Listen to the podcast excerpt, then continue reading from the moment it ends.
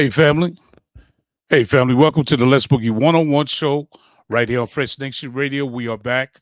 We're back for another exciting episode of the Let's Boogie One on One show. We're going to have a really, really good show. We haven't been here in about a week. So we have a lot of information and a lot of things and a lot of topics to talk about. We've been on a few journeys. A few of us have been on some journeys. There's a lot of things going on in the world, a lot of things going on in your community, and we're going to talk about it tonight. We have a special guest coming on a little later, someone that's very special and dear to all of us. We know him, but I'm going to hold that for a little later. We're going to present him later. But right now, right now, as we get started, once again, we are excited, and I want to introduce once again my co-host, Miss Dahlia Burnett. How you doing, Dahlia? Hey, hey, I am well. How are you? I'm great. I can't I'm doing complain. good. Just Glad to be here. real tired, but you know, that's the life of somebody who's in the business. So ah, ah, we're going to talk about that. I heard you've been on the move.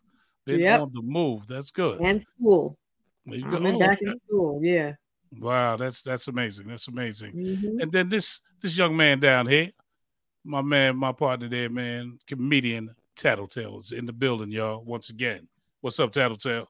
Ha ha! How y'all doing? I'm feeling good. I've been on the move too. Let me tell you something. My stomach been killing me, man. Oh man. Oh, I've been running, running back and forth to the bathroom. Got the runs. I've been on the move. Been on the move. Yeah, damn right. Other than that, I, I I didn't think I was talking about that type of move, but okay. Uh, well, when when you said move, I ain't know what you meant. Yeah. You know, listen here. All I got is a GED. I don't know much.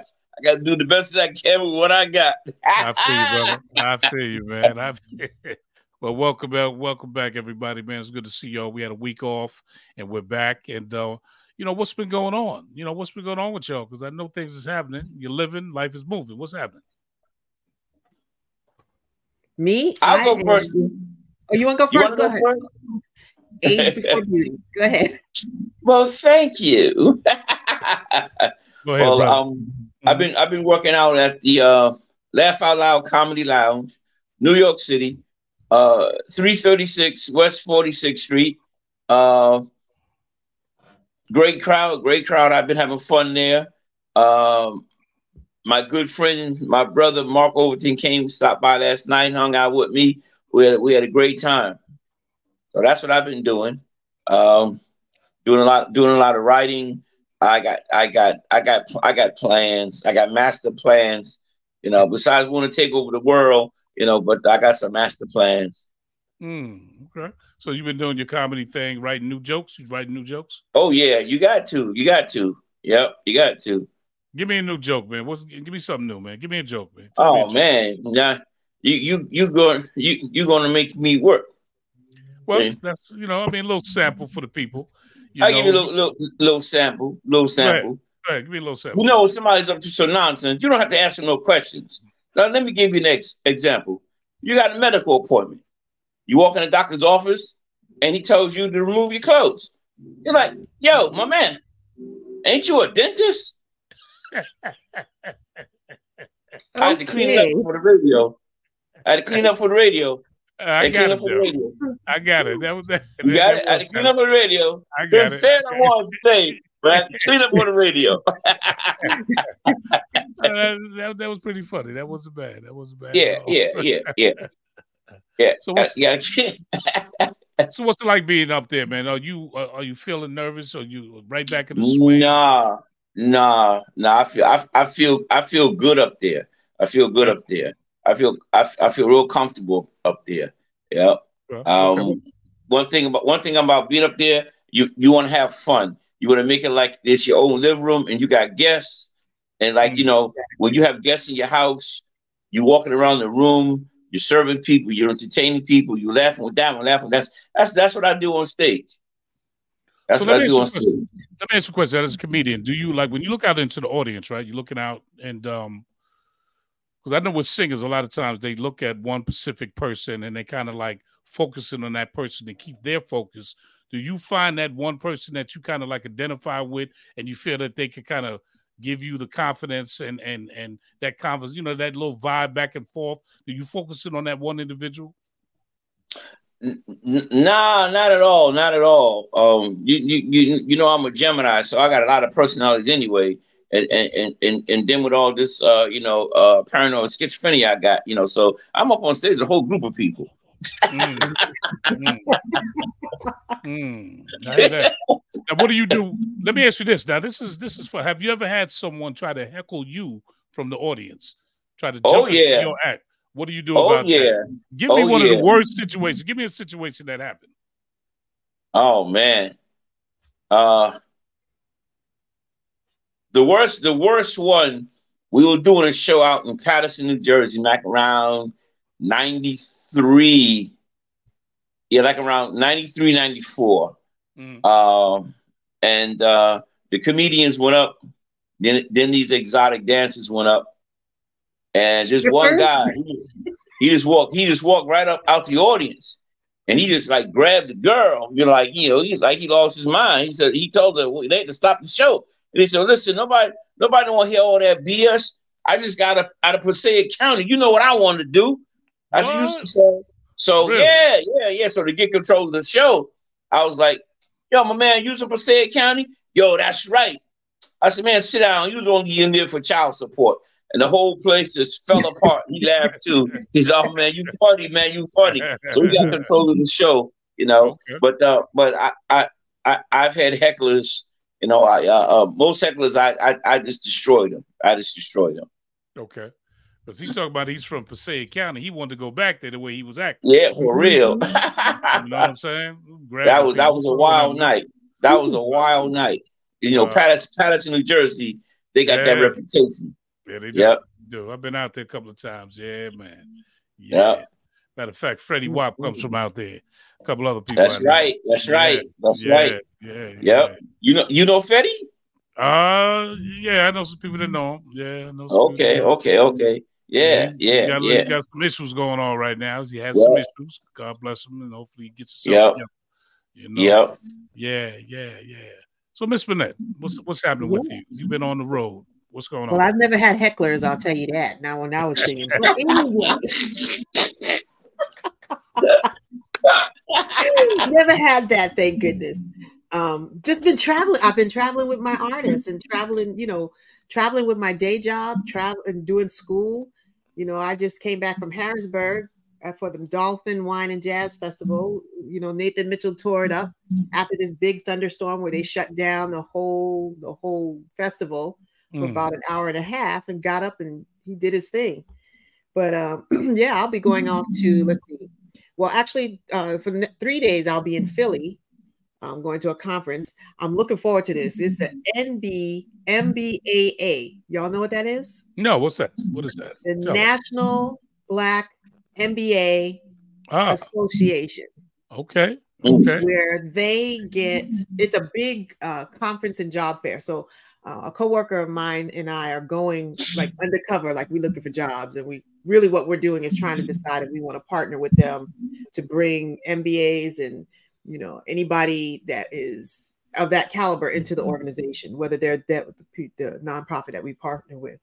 Then I'm shooting off to mm-hmm. Dallas because Nathan Mitchell got awarded Lifetime Achievement Award, Presidential Lifetime Achievement Award, and got an honorary doctorate. So he'll be Dr. Nathan Mitchell. Wow. Then I'll be jetting back here that same weekend to go to the R&B Society Music uh, Gala mm-hmm. uh, in Atlantic City, and then I'll be shooting off to Atlanta, Los Angeles, and there's one more place. I forget where the other place is. Uh, Baltimore. Uh, the next month or so. Yeah. Baltimore. No, it's not Bal. Well, no, Baltimore. Wow. You're right, but that's at the end of the month. Wow. September. September end of the month. I forgot Baltimore. Yeah. so, so all of this is going on. How do you juggle? You're in school, right. you're working full time, you're managing artists. How do you juggle all of this? How do you stay? I'm not going to lie and say it's easy because it is not. But what I have to do is, um, like, just take away two hours a day for schoolwork. So no matter what I do, I'm still doing schoolwork. Whether I'm reading, reading the chapters on the plane, um, typing stuff in my phone on my notes I still continue to do the work. I mean, it's mm-hmm. important to me to get that PhD and not for any other reason, but for my own self. and making a future for when I'm old. I can't do this kind of traveling, and I don't want to do that kind of traveling. Right, right, right, right. Wow. Wow, so right. but, but, you, but, you, gotta love it. You gotta love what you're doing. You gotta love it. yeah. You, you, gotta love it. Yeah, that's that's crazy. And listen, we're gonna pause for the cause and we'll be right back. We're taking Okay, we're back live right here on the Let's Boogie One on One show. Dahlia was just talking about her schedule, very busy mm-hmm. schedule. She's working, she's she's managing artists and doing all these things. I don't know how you get that done. That's amazing. Tell me how it's done because I can't do it. This trusty phone has everything in the calendar. Without my phone, I am lost. So it, even when I go to sleep, the phone is right by me on the side table. Um, because again, I also have a day job that I have commitments with and I travel with. And so you just have to juggle everything. And sometimes I'm doing both at the same time. But right. I've been doing it for years because you know, when I was when I moved out of my parents' house, I had three jobs. And wow. so I've learned from then um, how to manage and juggle my schedule. And Tattletale knows when I was out on the road singing, I also had school, I had work, you know, I you I was singing, and it's just something I'm used to doing. Maybe because I'm Caribbean. I don't know. You know, we have one, two, three, four, five. How many jobs you got, man? I got three. no doubt about it. No doubt about it. That's good though. That's good. Hey, listen, we're going to do this. Tattletale, I'm going to unmute you, brother, and and and let me hear you say something. She said she's Caribbean, man. What do you have to say about mm-hmm. that? Look here, man. Me never hear accent from her, you know me think, me think she, she Jamaican. And me never I never said I was Jamaican. I said I'm Caribbean. Never yeah, my family's from the Virgin Islands look, now. Look here, look here, look here, look here. Let me tell you the truth. Me never hear accent from you. You heard it from my mother. She tell me you adopted. Yo, crazy. Wow. Wow. You know that's a lie because I look just like her. So. Don't, be lying on, don't be lying on me. Hey, but listen, they told me that though when I was a kid. They used to tell me I was adopted. I remember. Yeah. yeah. It's, all right. When you turned out, no matter what, you turned out good. Don't worry about it. You're good. You're good. But listen, listen, listen. Right now, this is what we're gonna do. Our special guest is in the house. I'm not gonna make him wait any longer. I'm not gonna have him wait any longer.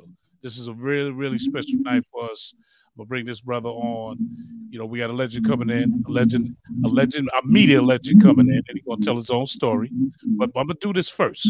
We're gonna play this right now. Hold on. Let's do this.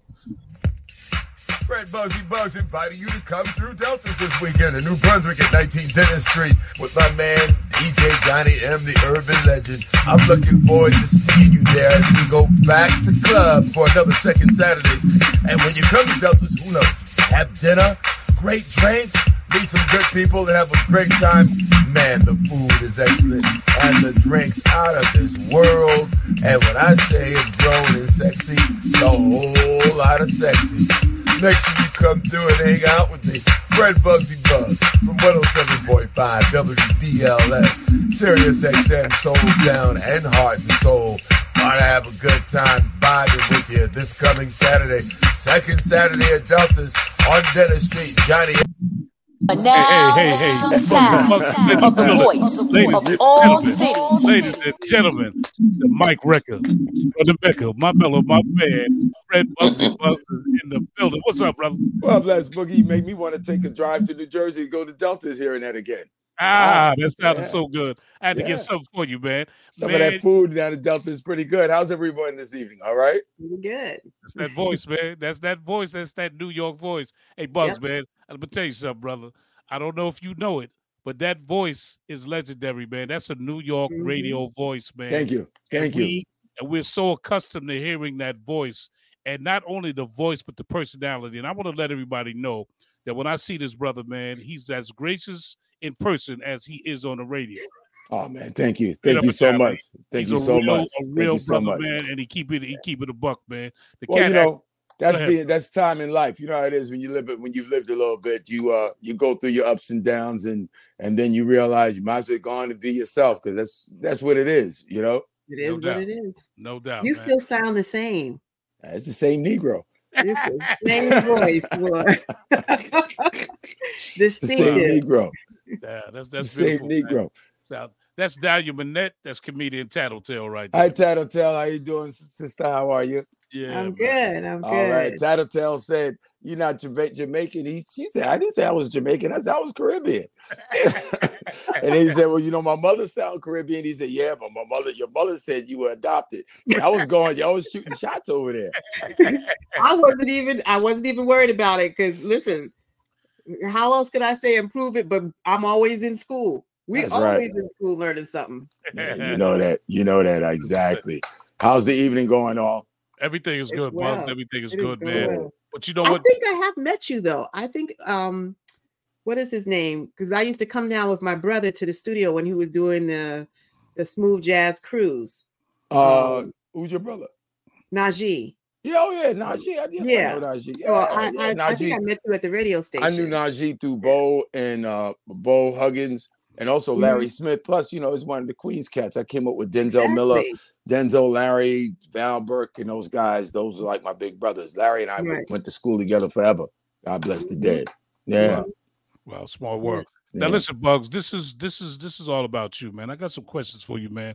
Oh, I shoot. want I want to first of all, you see, we're doing our podcast here, right? Yes. So now we're talking to someone that has been doing this type of thing for umpteen years. So when I look at you, I look to learn something from you. When I listen to you on the radio, I look to learn something from you okay. and other legends, right? Right. How did you get started in this business? I, when did uh, it all start for you, man? I was a kid. Um, I must have been about. It's probably it started, I guess, from sitting at the table with my brothers and sisters and listening to the radio in the '60s and talking in the salt shaker. Because I, you know, I was trying to be a just to listen to WABC and and WWRL with the with the people my parents used to listen to, right. and um, just wanting to talk in the salt shaker or something and talking into the brush, and mm-hmm. and then they eventually got a reel to reel tape recorder, and I started recording the music off the radio, and it was WWRL by now, and and it was uh, Frankie Crocker was had just come to New York. It was the mid '60s and he had that whole thing going closer than coals on ice, bites on rice, collars in the dog, having a country hawk on the AM tip. And he was yeah, real fast. Got this stuff. He used to talk real fast. But it was like, you know, uh, uh, elementary school kid uh, coming into the music, always loved the music. Um, played a little piano, not enough to make any money from it. Uh, was in bands off and on, but I, it's always been about the music. So I kind of kind of grew up with radio in my veins. Probably uh, was in radio in the last lifetime or something. I don't know, and didn't wow. get in. Yeah. Yeah. But it was something that I always wanted to do. And um, I, you know, when I started to call the stations to to win the albums, and I, mm. Eddie O'Jay used to live upstairs from my aunt on Farmers Boulevard back in oh. the late '60s. Oh, okay. And okay. and and he brought me to WWRL in Woodside, and Frankie was leaving. They all had cats had money. Then they had the the Corvette Stingrays and stuff, and and Frankie came out and gave the Black Power sign. I was like, oh, that's Frankie. So I, I kind of once I got the I got the bug, and and it's something that kind of stayed with me. And it was the brothers like Gary Byrd and Jerry Bledsoe, the late Jerry Bledsoe, Al G, um, Bobby J, those guys. I would eventually, my cousin and I would go up to WWRL on holidays and stuff, and and and I was a gopher. Like now it's called being an intern. But I was we were basically gophers. Like we would come right. and sit in the lobby, and the sister that was answering the phones, we would just annoy her to death. But the guys knew us, and they would go, "Yo, come here, man. Go across the street and get me a fruit salad or whatever." And then you come mm-hmm. back, and that gave you that gave you a chance to sit in the studio while they work. They were like, "All right, sit there, kid, but don't you know keep your mouth shut because the boss is upstairs." Yeah. So I, like, like, I, I got to give it to the guys from RL and and having met Frankie earlier in my career, uh, it wasn't a career, it was a desire. And I had a chance to work with Frankie, my first paying job in radio in eight and wow. 75.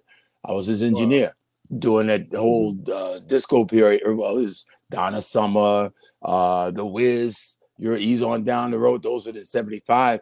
And BLS was probably the only funky music yep. radio station on FM. So everybody was listening. White, mm-hmm. black, eight to 80, no crippled, blind, crazy, That's whatever. Right. That's right. And um, I was his engineer from 75 through late 76. But it, mm-hmm. and, and then I got a chance to get on the air uh, that summer of 75 to prove to everybody in high school that, yeah, I'm really on the radio, y'all. But, but I wasn't quite ready yet. So, as you know, it, it, that entailed being from New York at that time, um, getting a chance to, to blast off in New York. You had to go out and come back in because Okay. the belief was that if you started in New York, that you know you might bump your head, and it, it was inevitable. And if you bumped your head in New York, and there's no internet, nothing like that, but if you bumped your head in New York, the whole radio industry noted that that's the kid that got started in New York and bumped his head. Now Right, I got to right, tell right. you, a lot of people did get started in New York in those days and did very well. Johnny Allen and, and a few Vaughn Harper Mhm. and, and a few others, uh, Carlos DeJesus, God bless. But um, Byrd and them said, well, man, just go out of town. And it gave me a chance to kind of develop. I went to Jacksonville and worked in DC and then got back up north by being a WNJR AM station in Newark. Oh, And so it gave me a chance to really develop and and uh, um, kind of hone my skills um, being there. And, and then from there it was 98.7 Kiss part times. And then Philadelphia, I got a chance to get back in management, and we put Power 99 on the air in Philly. Ah? Um, and and then you know, so that's that was my foray into management. Then Kiss in 1985, then BLS. Then a couple of years out of the radio business and in the record business, Cold Chillin' Records, A and R, Def Jam promotion, and then back in radio at uh, Hot 97 when they were starting, and um, and you know, Kiss, and, and now back to BLS. It's like everything Wow. is a is Wow. a cycle. Everything full circle. Yeah. wow, man. Yeah, so I, I feel blessed. Uh, a lot of times, you know, as you all you all well know, when it comes to your careers, things happen, and when the Mhm. reality kicks in, you realize you can't say I did it. It's like it'd be some other things going on, some other powers going on, because there are a lot of folks aspiring to do the same thing, and, Right. and it don't happen for them. So I, I feel honored and blessed to have been able, you know, to continue that journey, even at this point. And you're still doing it, man. You're still Yeah, doing As I said, it's a blessing. I can't I can't claim it. It's a blessing. I was like, Wow, wow. you know. Yeah. Hmm. That's that's Wow. So really how how do you feel about now doing internet radio like Sirius XM or and versus regular public radio? I, I think it's the, it's the same to me. Uh, you know, you you you've got a bigger platform because you're around the world uh, Mhm. and and across the country. You you know you have to be a little a little generic in, in a sense where I'm not talking about what's going on on on 42nd Street or what's happening on Flatbush right. Avenue as Right. much. I'll make references to that, but because you're talking to you know other cities and people are on vacation or Aruba who can hear us there, Canada, you know, you you know you you kind of make it a little more generic. But the only difference I think is not really localizing and and not talking about certain issues that are going on here in New York, which on my Saturday show I have the ability to do. And whenever I work local at BLS, you know, it gives you Right. the option to talk about what's happening here and right, Right, now. right, right. Yeah. So, right, right, but I think I think it's a great opportunity. Uh, You know, people talk about podcasting and and they say, well, you know, you got a lot of new broadcasters, and how do you feel about that? I think it's great. Mhm. Um, you know, people go, what's the difference in a podcast and a regular radio? Well, you know, talk radio was long before music radio, where the disc jockeys did their little pitter patter over the songs. This is basically a throwback to the late 50s, uh, 60s when uh, radio was all talk radio. We, we've actually gone back to that. The the beauty, the difference is that you're around the world now on that internet. So, you know, it, it allows you to really open up to the rest of the world. So I think it's great for people to be in a craft that they love and to be able to communicate. Sly Stone said it in the 70s everybody's a star. Everybody's a star. Everybody That's right. Sure did. Yeah. Sure That's did. Sure did. Wow, man. You know, um, l- let me ask you this. You talk about Frankie Crocker, right? Yeah. Who was the biggest influence in your radio pushing you forward in your career? Who did you really, really did you try to emulate anyone particularly? I emulated everybody. Everybody I a was little bit. I was Gary Byrd for a moment. I was Okay. I was Jerry Bledsoe. Uh, there was a guy named Al G, the master.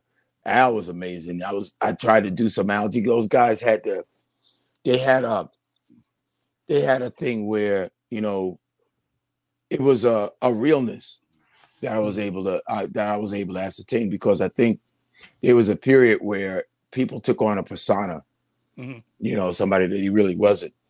And and I think working with Frankie was was, I mean, all in the same. Where he had the persona that was a little bit different than, from what he really was, but it worked for him. You know what I'm saying? Like the love okay. man thing and the whole. And, Yeah. but he was he was you know that exclusive to cat with class and all that because that's what he ushered in uh, to black radio. Hence, he was the guy that came up with the term urban radio Right. that made it viable for the white listeners and the different cultures to listen to WBLS. He, when they put BLS together along with the Suttons, his idea was that to have a black broadcast that when people listen to it, they wouldn't be embarrassed because there might have been a country club malt liquor commercial on. I love country club malt liquor, Yeah. although there's nothing wrong with it, you know. But Mhm. it's like they had a he had an idea of what he wanted to do to really make it more of a mass appeal kind of situation, and it worked. So you know, from a programming perspective, there was there was the Frankies and Mhm. and a guy named Jerry Bolden that I had a chance to watch work, and a couple of top forty program directors. Guy I worked for in uh, Philadelphia, Jeff Wyatt, Mhm. and you know, so it's like you know from that programming perspective.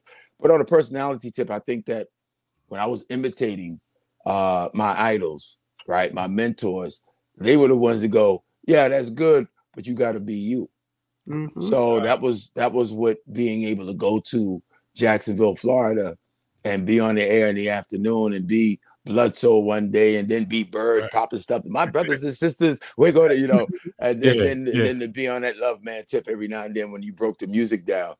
And eventually, the more you work at it, you you know, you, you kind of develop into whatever whoever you're going to be. It's like being an artist, right? Like the most artists come up, they're inspired by somebody Right. order to start singing or playing keyboards or even as a comedian and and you use those jokes or those songs to give you a, a kickoff platform. And then from there hopefully you find your way around the room and, and you find yourself again. It's almost like you go outside yourself to be all these other Yeah. things. Right. and then and then you end up coming back to yourself. Now you know how to project a little bit better. You know how to kind of wrap those thoughts and try to get them out better. And it's a, and it's ongoing. Like what you'll find in podcasting and, and broadcasting is that you know as you get better as you get better you'll find yourself doing some things you didn't even know you were going to do mm-hmm. and and what i found is the best way for that is don't worry about competing or mm-hmm. sounding like your competition or beating your competition although a lot of people think that's what it's about and for for for, for folks who are motivated by that that's cool i i i try to always beat myself That's I it. try to be better than me. I try. I'll listen back. and go, "Eh, that was raggedy. I'm like my own worst critic. So Right. you know, I think that you know, as, as long as you try to beat yourself, you can never beat yourself. So you can. Oh, it's about you getting better, and and that's that's where the reality kicks in about being humble because you could be sound like dress it's like dressing like somebody else, but you're not that person. You got to dress how person. you whatever Right. however you do. Yeah. So yeah. I think that's what I learned from those guys. You know, I think Wow. coming up now is a little bit different because, you know, with social media, like I said earlier, everybody's a star. So Mhm. everybody wants to be like the other person that they admire on social because they think that's the way to get the bag. When Right. it, it may be for some folks, but the sure shot way is to be whoever you are and try to develop that and let somebody try to be you. right. you right. know, Makes sense. yeah, Makes sense, man. Yeah. Very yeah. true. Yeah. I'm gonna throw some names out to you. Hal Jackson. Tell me about Hal. great influence uh, was the guy that called me that summer in 1975 when Al Roberts got sick and asked me, uh, "You want to be on the air? Al Roberts is sick." And I said, um, um, he said, look, either you want to be on the air or not. What do you want to do? That's I'll be there at midnight. He's a, a motivator, um, uh, a pioneer at a time when black announcers were kind of looked at as just being um, not important. And and and through his years of broadcasting, worked on every format imaginable. Um, not only the black music format, but he did sports and he did news and he did all that. Um, and and moving for going forward, uh, working with the Suttons in order to acquire WLIB and then later on WBLS. Wow. So he was really a pioneer. Um, I wish that a lot more of us had done it. Um, motivated in in being able to to, to move into ownership uh, of a broadcast property, and and that's something that he did.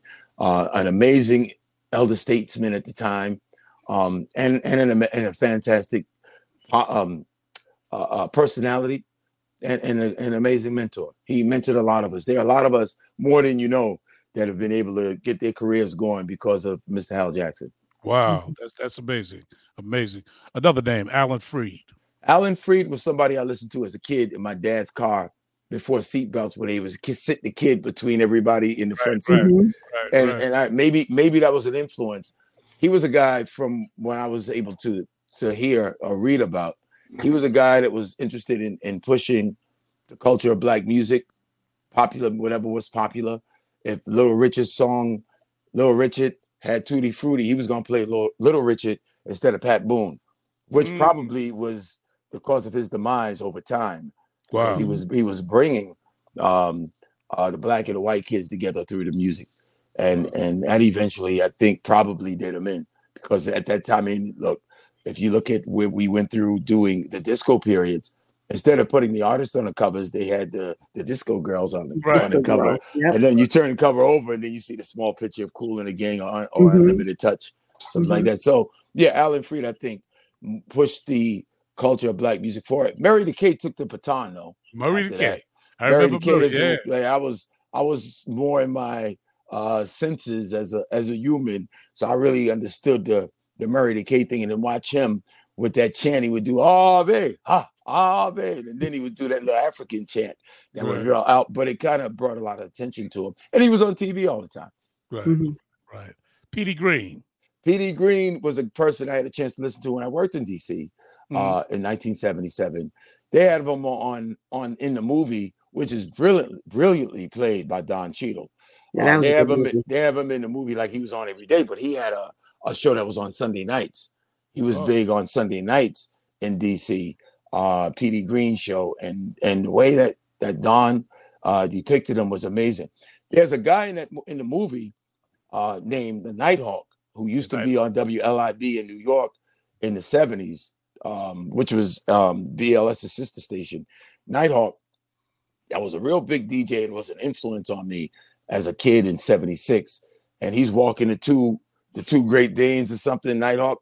Mhm. Cedric played Nighthawk to the hilt. I mean, Cedric, yeah, he, yeah, he yeah, really looked just like Nighthawk. That was the guy that with Taraji Henson went in the control room and came out and Yeah. told Petey Green, and then they had to fight in the control Yeah, yeah. but yeah, remember but yeah. PD Petey Green was one of those guys that were more or less like a a community talk show host, but he he was saying things then that folks wasn't really talking about on the radio. So yeah, so Petey Green was wasn't an influence, but he's somebody I heard during my journey.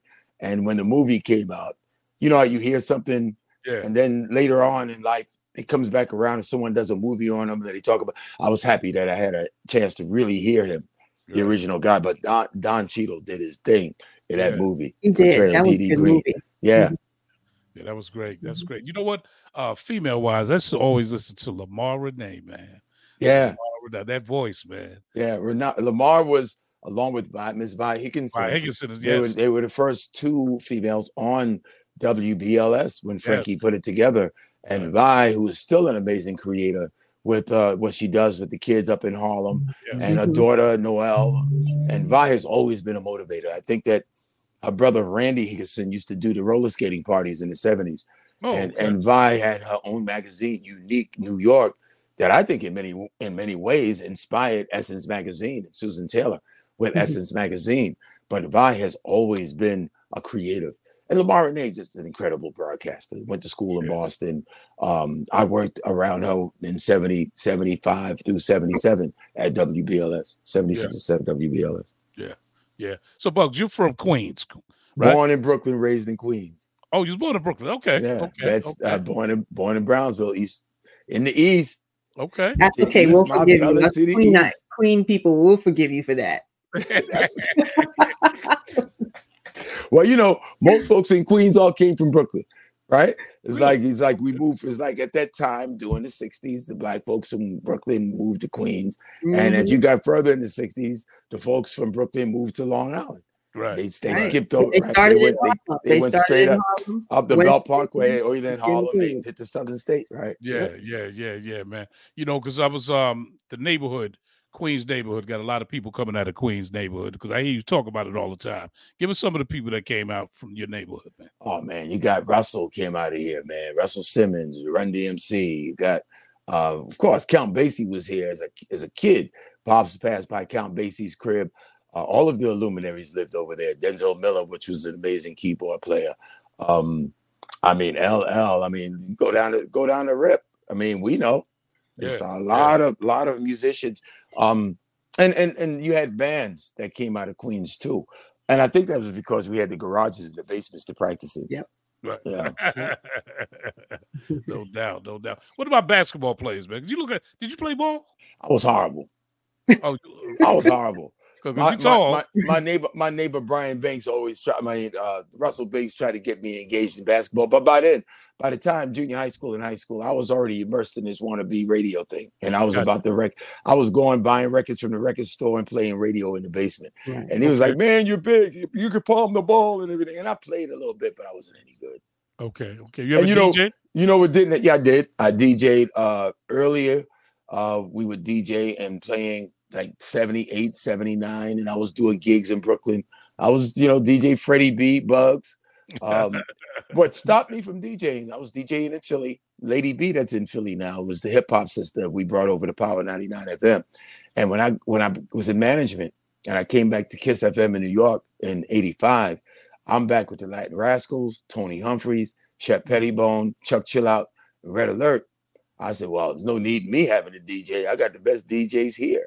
Right, And right. uh, and and then going to BLS after that, Marley was there. We had Merlin Bob, and and then I hired Bobby Konders, who at the Ah. time was playing house, and then he he transitioned. So I really stopped DJing. I'm thinking about doing it again though. It's been something that I've been wanting to revisit, uh, Yeah, and, yeah, and I can still I can still do it. But um, when I got in management and then was on air at the same time, at that moment I kind of felt like it was a violation to be in management and to be a DJ at that time. But now, you know, it's like the lines are all blurred now, so it really doesn't matter. You can do a, a myriad of things without insulting anybody. Right, Mhm. right, right, right. That'd be something uh, Bugsy spinning at the club tonight. That'd be crazy. Yeah, I get it. It's, it's, it's going to be crazier than you think sooner or later. I just, I just got to commit. It's about the commitment. Okay, I can dig it. Now, now, who's one of your favorite DJs that you work with when you're on the show? Because I know you worked with them all. You filled in here. You did this, did that. I mean, Who's it's hard crew, to man? pick because they're all, they're all different. Red and I got a lot of history. Chuck and I got a lot of history. So we kind of work together. We know what each other's doing. Mhm. Um, there's been a couple of new people that come through, and I can't say new like new new, but S1 I've had a chance to work with since being at BLS in 2012, and Right. he's incredible. Um, we've got Miss ID who's on with me on Saturdays at noon, and she's developed amazingly. I mean, I mean, people talk about her all the time, and she's an amazing DJ. Um, it's like they're each it's it's it's every DJ is a little bit different Mm. and and and and you like them for different reasons. But out of people to work with, I love working with them all. But I think Right. that you know, initially working with Red, Chuck, and then Marley later, we never worked together uh in the Magic days because that was Magic's DJ. Magic. But you know, yeah, we work whenever I work for Deja, we work together now. But but th- to work with a creative, because like I said, they're all a little different. So mm-hmm. you get a Marley that's a creative and a DJ, you know, mm-hmm. and a per. So it's it's it's interesting having had the blessing to work with a lot of people. And then we had Flex on to come up. right? Yeah. That was Yeah. amazing because Flex was mm-hmm. working with Chuck, and then he worked with us at BLS in the '80s. And to watch his trajectory has been amazing. So you know, it's it's it's interesting to have been blessed to be in the company of those folks, which makes it hard to say that's my favorite. Yeah, yeah, I, yeah, I love yeah, them yeah. all because for different reasons. Yeah, yeah, no doubt, no doubt. Um, wow, man. You know, I was thinking about what's the name? Um, because Ben Ben comes out of my neighborhood and Chuck comes out of my neighborhood. Right. You know, so I know them both, and um, and I do remember Flex carrying records for Chuck. So Yeah. people don't know that he used to carry the records for Chuck. Well, you know, I- one thing about one thing about Flex, people people get mad at him because of his, of his uh being so bravado like, but he's he's a student of the game, and Mm. Okay. and and he he doesn't stop learning, and he don't stop wanting to win, you Mm-hmm. know. So I mean, so that's that's his energy, and you see Bent Bent like myself does a lot of things like here, New York, Philadelphia. Yeah, yeah. Um, I mean, he's you know, so there's uh we've got a couple of incredible people uh around. Yeah, yeah, it's it's amazing. why man. did you Why did you leave radio to go work at Def Jam? What was going on was I always wanted to do records for a while. You Mhm. start to wonder, you get bored, and and things were changing at BLS, and where it was going, I wasn't really believing in it at the time, and uh, the opportunity came to leave, Mhm. and I left and went to Cold Chill and did A and R. Um, like I said, loving the music and, and coming up with artists, and and yeah, and I had a chance to to work with the Trackmasters. They did a couple of things for us when I was there, and to meet a couple of Genius had a deal at, at Def Jam. I mean, at Cold Chillin' at the time. The Wu Tang Clan was working, but Genius had that record come to me. That was the Teddy Riley New Jack Swing thing. I don't know if you remember, but it was nothing like what he became with with the Wu Tang Clan and GZA. You know, GZA mm-hmm. and RZA. But it gave me it. It, it kind of helped me narrow my focus. Mm-hmm. Because I I'd always because a lot of people from radio did well in the, in the record industry, and after being in the record industry a couple of years, and I was going to Def Jam and and promoting records at different radio stations, I realized that man, your love is that radio, son. You got, but but it was an opp- opportunity presented itself after I walked away from radio, and I wanted to see if it was, if it meant something, if there was any any gold and platinum in those hills, Mhm. and there were, but it really wasn't what I thought it was going to be. Mhm. Okay. And when the opportunity happened to get back to the radio, I went running back. Understandable. Understandable. Let me ask you this question because this is very important for like artists. How do artists, well, how do you explain to an artist coming from your perspective how to get their music played? Because they believe that they get a record out and it's going to go straight on BLS. Can you tell us how that works? What What is the mechanism? What is the process? What would you tell an artist that's trying to get this, their music played, man? I think I think now, uh, uh, then then it was a situation where you had to you had to make sure that the streets knew about it. I mean, I think it's always been that way. Yeah.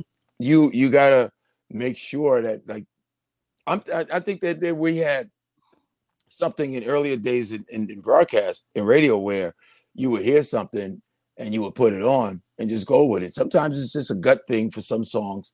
Um, these days, it's more of a has to be proven. Now that radio's become more corporate, it has to be proven because you got to answer to a couple other people other than your gut. Mm. So you know, you you you know now, I think that with the internet, people are trying. That's how artists are being signed. You know, there was a time the same way that artists get signed.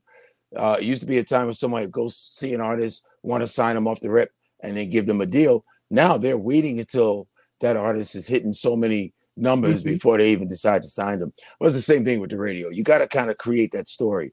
Um, and, and and it and it all like I said, it's always been that way, but it was more regional, where you had certain markets that played certain songs that may not play in other markets. DC had a set of songs that that happened in DC. Right. When you go to DC, it was go go. Then when you went to Baltimore, it wasn't go go, but it was more house, right? Um, when you went to Philly, you had another thing in Philly that was a little bit different. You had a couple of rap artists in Philly that may never play anyplace else, but they'll play in Philly and be big in Philly, and maybe big in Philly. I think it's a matter now if you're an artist, you have to really put this, put a story together. Um, and you gotta on that on it on Instagram and all that, you gotta create the story. And Mm. also, I think that you have to perform. You gotta go do those gigs. You gotta let people know that you exist. Um, opening up for the various acts. You know, Right. it's. Right. It, I think it's. It's. tho- That's the way. Can anybody get a record played on the radio? Probably, but anybody can get over. But can you stay over? Can you Being stay able on- to stay over is going to be able. You got to be able to to be able to, to to have more than that one song. That one song that you use to, to get the attention. When that's over with, you got to have something else to come behind that. Gotta Yeah, that, that, yeah, and, and you could, you know, the one hit wonders, they come and then they go. And a lot of the newer artists, they really don't know how to perform because they come straight from the studio right to the right to the stage or right to the radio. And some of the newer artists, and they find their way through that while they're doing it. But to answer your question, I think that now you got to really be dedicated to letting letting people know what your story is. Mhm. Um, I know now they was they were saying that they tell the artists now you got to do a silly uh, TikTok video in order to get the attention. So you got a lot of you got a lot of a lot of new artists doing silly things that don't even relate to their to where, where they are, whatever their, whatever their whatever Yeah. their vibe is, and they, and they kind of miss the target a little bit. I think that you got to do those videos and do something that's really in your wheelhouse, and don't play Mhm. yourself out. You know, Mhm. like they you know they say one of the radio shows you played yourself. You gotta- you got to do something where you don't play yourself and people Right. take you seriously for who Right. you profess to be.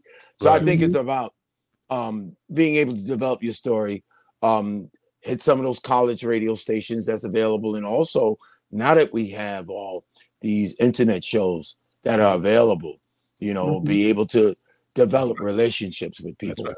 Because, There you you know, it's all about relationships, Right. I agree. Yeah, it's all about relationships, and and it's not waiting for the biggest person to develop the relationship with. Find those those up and that up and coming talent that's got those shows on the radios. Like back in the day, we had WHBI. Now you've got various internet shows where folks are debuting music, and and go there and, and let people know your story, and and and of course, needless to say, put the work in. Put the Right. work. You you you are preaching to the choir, brother. I agree with you one hundred percent, man. Yeah. You know, use that internet base because there's a lot of internet stations.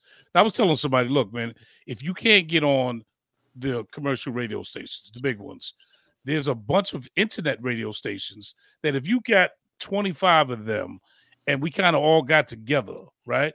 And we started pushing some of the independent artists' music, at least you get an opportunity to be heard. It Right. may not be on the level or scale you want it to be, but at least you don't even know who's listening and who Right. might say, well, wait a minute, what's that? Because I know other stations listen to other stations. Everybody Sure, knows they do. Of course. what's going on. Sure, they Wait a do. minute, that's hot. That right there is hot. We, Right. we might, might want to play this one. And that Right. might be a way for you to get in as well. And they, oh, well, you know, you like you said, if you're not way up here and got this big reputation, oh, you know, I'm not gonna waste my time with that.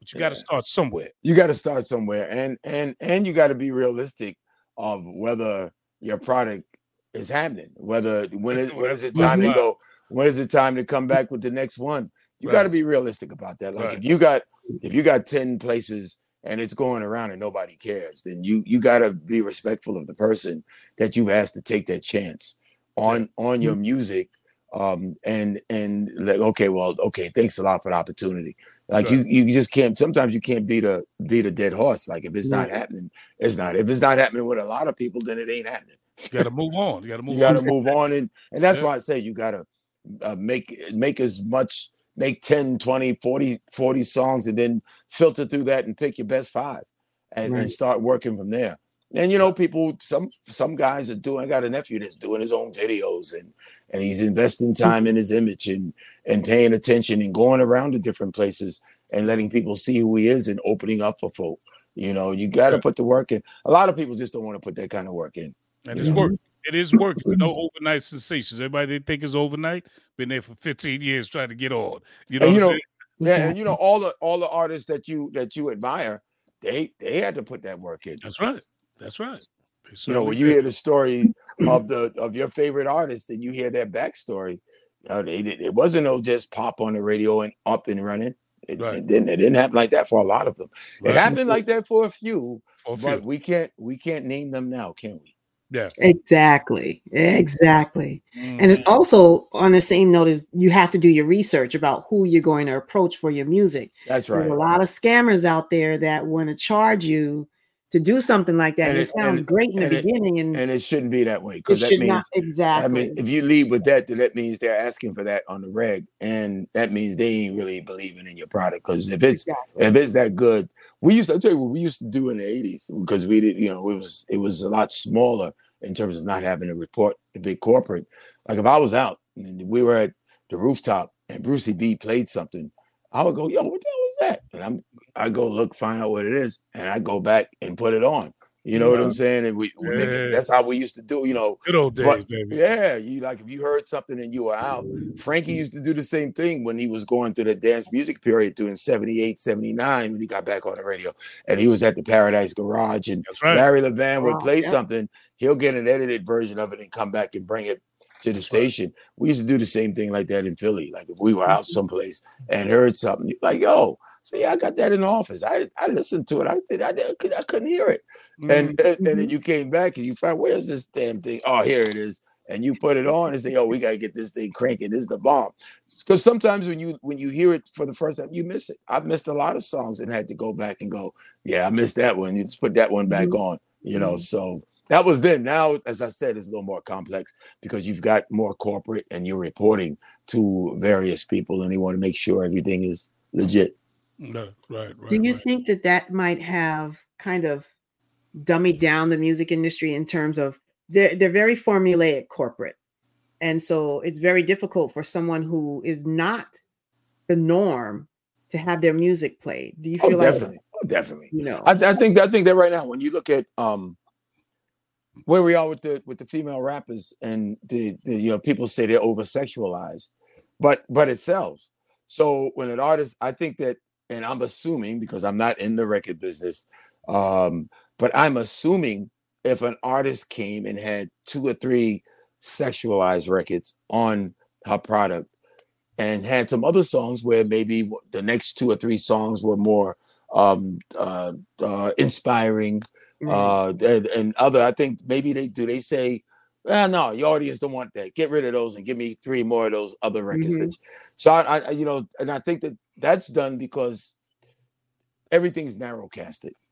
So mm-hmm. now they're going right for that target. Like right. if that's if that's what's happening, if it's if, if we talking about shooting up the hood, and that's what's selling, then they want 25 of those songs for mm-hmm. your EP or whatever it is. Wow. Is it right? I don't think so. But you know, a business is a business. Mm-hmm. That's pretty much where we are at this stage of the game, where you know, if you get one artist that's hot, then the labels all try to find that same type of artist and put them all exactly. out at the same time. Right. Exactly. Right. Wow. Wow, it's tough. So to your to your to your to answer your question, yeah, it, it does change the game and cuts down on the variety that an artist an artist may be more more have more variety than you you think they do mm-hmm. first listen and then when you sit down with him you go i didn't know you were into that and into this and and you go yeah but they won't let me put it out and it's right. been the history of time look back at the marvin gaye album what's going on that album was was an album that they had to he had to sneak out uh right. because barry and them didn't want him putting out music that was going to be um, that was going to be political, right. and that album was political. Like the artists at that time couldn't be political. You know, now people even talk about the difference between LeBron James and Michael Jordan. They go, well, you know, Michael Jordan was not never really about the community and blah blah blah. But at that time, it wasn't cool to be that if you right. were a, a, a, star.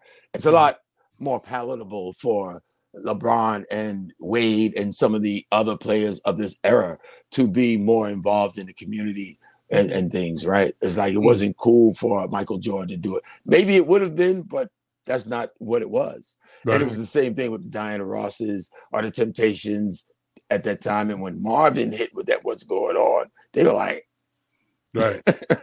and then when it snuck out, it turned out to be the biggest record of, of, exactly. of our lives, still to this day right? Mm. They still then, play it all the time. Then, then everybody mm-hmm. else started making songs that were more um socially conscious, more social conscious. Yeah, yeah. yeah. Temptations came out with War. What is it good for? War. What is it good for? Yeah. Uh, ball of confusion. People moving out. Cloud, people moving Cloud out. Nine, Cloud, nine. nine. All right. All right. That was the Norman Whitfield Barrett Strong section yeah. sessions, mm-hmm. and they were and the same guys were writing those love songs for the Temptations prior to 1968 and Cloud Nine 69. Right. And and they just took a turn because that's where the country was. Martin had just been killed, Malcolm had been killed years prior. Um, and and and the civil rights movement was still moving. We were going through that that period with SNCC and the Black Panther Party. So things were starting to change. And I think Motown made that change. But I don't think Barry wanted Marvin to go there Right. But Marvin saw it and Marvin made the move, and it was a great move for his career and a lot of others. Right. right. You know, you know that that piece with Marvin, that was uh Dreamgirls. Remember Dreamgirls, Eddie Murphy? The right. role where he right. wanted to, to the political songs and they kind of shut him down and right. He told him Jamie Foxx, No, you're not doing that. We're not putting that out. So that that that definitely was a reflection on on mm-hmm. Marvin. Well, you know that like yeah, but um Eddie's character was a composite character. Eddie was Eddie's character was like he could have been Wilson Pickett, Mm-hmm. Marvin Gaye, like he could have been any R&B artist that wanted to get to a point to Right. start making those kinds of records. But they said, nah, you just keep singing them, them pointy shoes, ass shaking records. We don't do Yeah, yeah, yeah, yeah, Jimmy Yeah. got what? Jimmy got hot. yeah, yeah, yeah, yeah. Yeah. They still typecast that way too. So It's great. You- you know what, Bugs? You've you've seen the evolution of hip hop. You got a shirt that says hip hop on right. Right. now. Take us through that journey. You've been around on radio. You watched the whole thing in its maturation. Give us your take on hip hop, man. In the beginning, folks didn't believe it was going to happen. They say it's 50 years. I'll go with it. Um, look, it it it was when you look back at we've always been rhyming on the records. hmm when you go when you go back to Duke Ellington, Moon Maiden, Moon Maiden, he was rhyming on the record, and throughout the like my lifetime in this you know late '60s, um, Gary Byrd had the Every Brother Ain't a Brother out. Then we had the Last Poets, but they say that was spoken words, a little bit different. Yeah, You had yeah, you had you know um, uh, Gil Scott, and that's always been big in black radio, right? And um, we always heard those things. I think what happened was that the public school system here in New York cut the music programs out right. and and uh, and and you know, I went to Andrew Jackson High School here, and my people that went to Franklin K. Lane. At that time, by the time you get to 73, 74, a lot of the schools didn't have music programs. You couldn't learn how to play, excuse me, the saxophone or the trombone. And a lot of kids still had that music in them. And that's where the turntablism came to play. And they started using the records and playing bits and pieces of those songs that were their parents' songs. James Brown, Escapism, straight up rap record, no mm-hmm. doubt. You. That's know, right. it's like, and I mean, it- My if man, you said James James, if you said James couldn't sing, damn, he was rapping through the whole record for sure. That's right. You That's know what I'm saying? Hush that fuss. I ain't got no dust. That's right. I think the evolution Oh of hip man, James Brown, baby. Oh, Yes. uh, still to this day. That's right. I mean, it, I mean, it was it was a good reason why hip hop was built off of James Brown and Mandrill and and the funk records of the past. George Clinton, he did the up. Oh, I'm the jock. I'm back on the scene with the record machine, Mhm. doing the doing the old uh, DJ pitter Right. patter on the Mr. Wiggles joint on the Right. Aqua Boogie album. That's right. Um, and even George Clinton with Chocolate City. What up, CC? So it was it was coming the whole time. I think that when the Fatback Band had the flip side of King Tim the Third, that King Tim the Third kind of opened up some eyes. Uh, the uh, producer Jimmy Jerry Thomas that was with him, and Jerry Thomas also played with uh, Jimmy Castor bunch, uh, Wow. the potential and all that. But um, but that that, that King Tim the Third opened up some doors, and the energy of what was going on uptown, uh, with with with of course Pete DJ Jones with the official sound system in the Bronx, and and then you get around. They talk about uh Herc and what Herc was doing. Herc was playing bits and pieces of all the funk records of that era. Now people say it's 50 years. Hip hop started in 1973, but disco was still big in 1973, and it was still growing. And the black disco records were basically the black dance records with Philly International and the songs that we were playing, but they named it disco to make it palatable for those all. other audiences to sink their teeth into it. Still Mhm. dance music. That's right. Wh- Where the happy people go by the Trammps that was out of Sigma Sounds was probably one of the first 12 inches that came out. And then later on that year, we got the double exposure 12 inch for 10%. But hip hop was rap was growing. The hip hop part of it with the culture and the clothing and everything came later. Like as we moved into the late 80s and the 90s and the 80s, and then that's when the hip hop started to really develop. But the rap had been there and the focus of the rap started happening with cats rapping with the DJ when the DJ may not have been that good on the turntable, but you you talked on top of it or rhymed on top of it, to kind of fill in the holes. You know, before the two turntables, nobody knew what to do when the 45 dropped in between the records, so people would start talking around that time too. But that doesn't get any credit for it. But by the time they started putting it putting it together, but by the time we get to you had the Brooklyn Brooklyn was was was doing was rapping and DJing. Queens was rapping and DJing. Mhm. Then the Bronx was in Harlem. The focus really happened after the blackout, and everybody got free goods Right. Yes. after that 77 blackout. That's Then it 77 was off black and yeah. And and and and you got to give credit to Sylvia Robinson for Yeah. making it official. People say, well, you know, Sugar Hill Gang wasn't really a crew, but they put it together and made it official and and did what they did. You got to give Sylvia Robinson credit, who helped develop the moments Linda Jones and a bunch of other R&B groups uh, doing the 60s and the 70s. So, you know, you got to give uh, the Robinsons a lot of credit for that. Yeah. And, and I think that from there, you got to look at what Russell was able to do by legitimizing it and, and making it as big as it was, making it legitimate, making it legitimate. And a few other folks, you know, that that, that took it and, and made it legitimate uh, for them to get the big label deals. Mhm. You know, I mean, it's and, and it's still growing. I mean, yeah, has the music changed a little bit? Do Yeah. a lot of the new artists not know some of the one the ones who preceded them? Yeah, but I think that's probably the sweet spot of us celebrating the 50 years, whether you believe it's 50 years or not.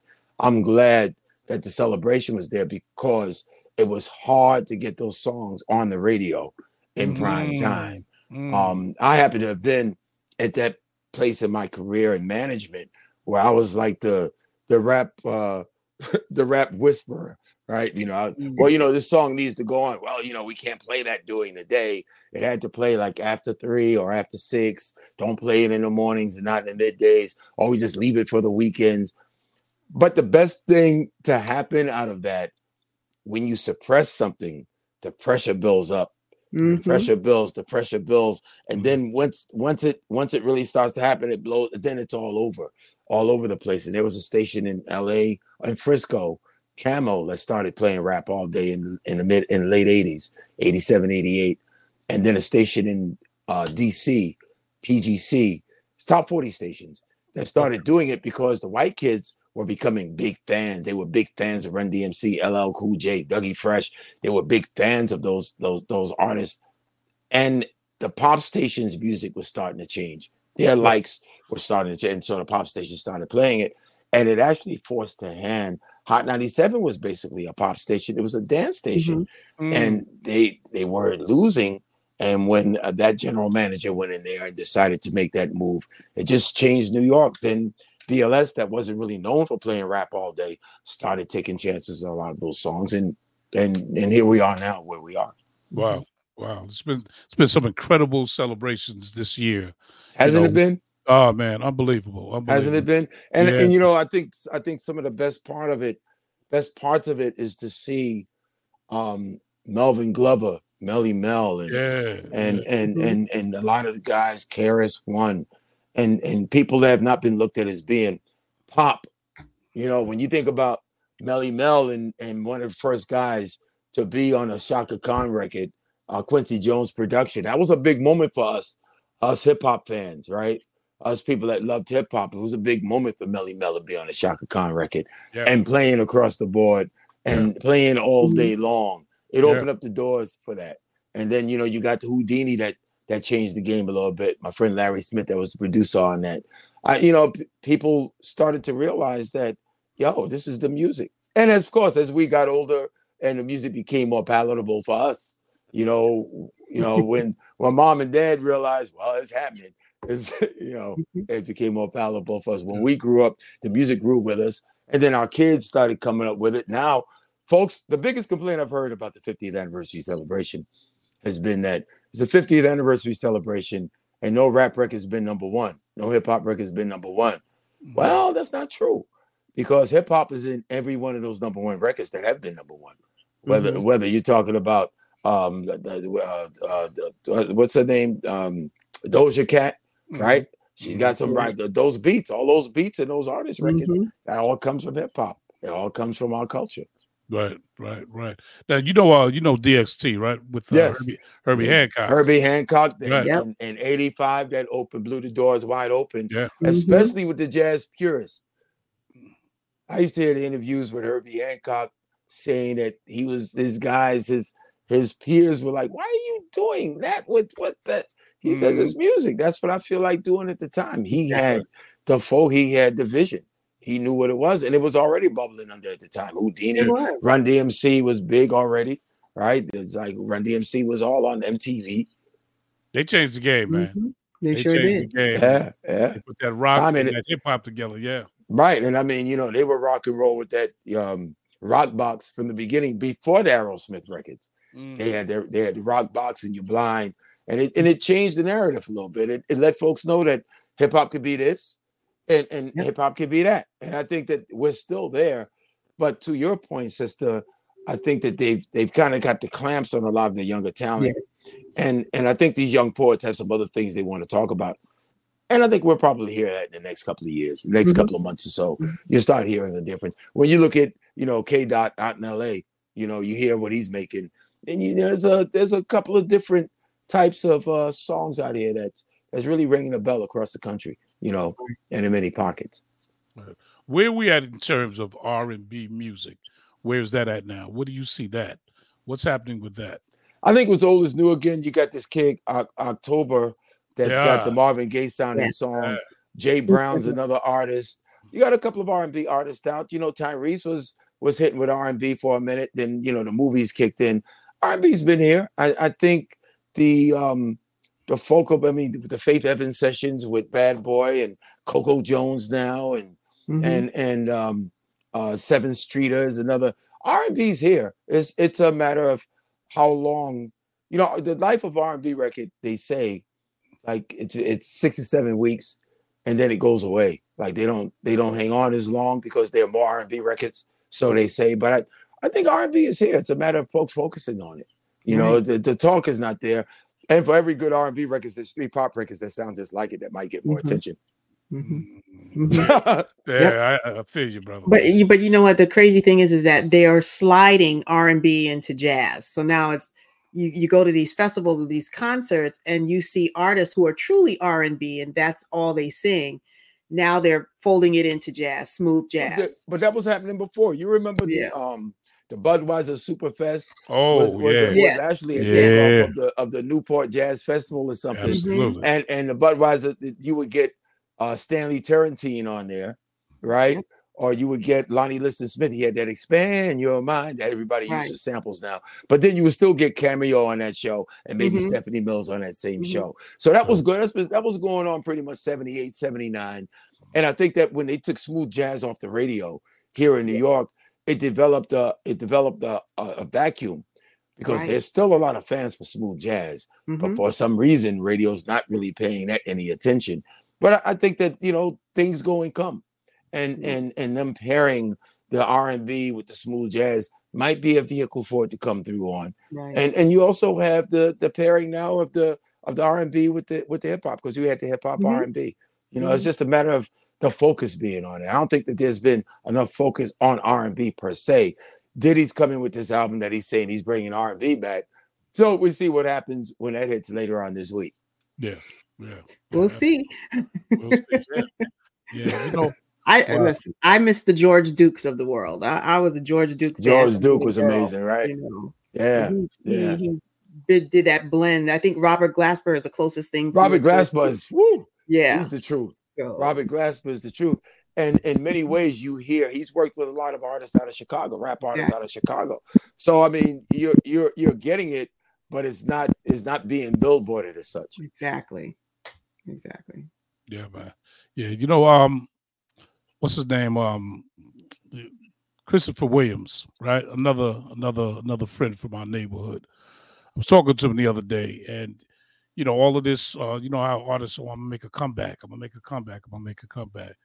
This, this brother's telling me, he said, "Look, man, all I want to do is is feed my family, man." He said, "He said I'm past the illusion of trying to make this big comeback, man. Right.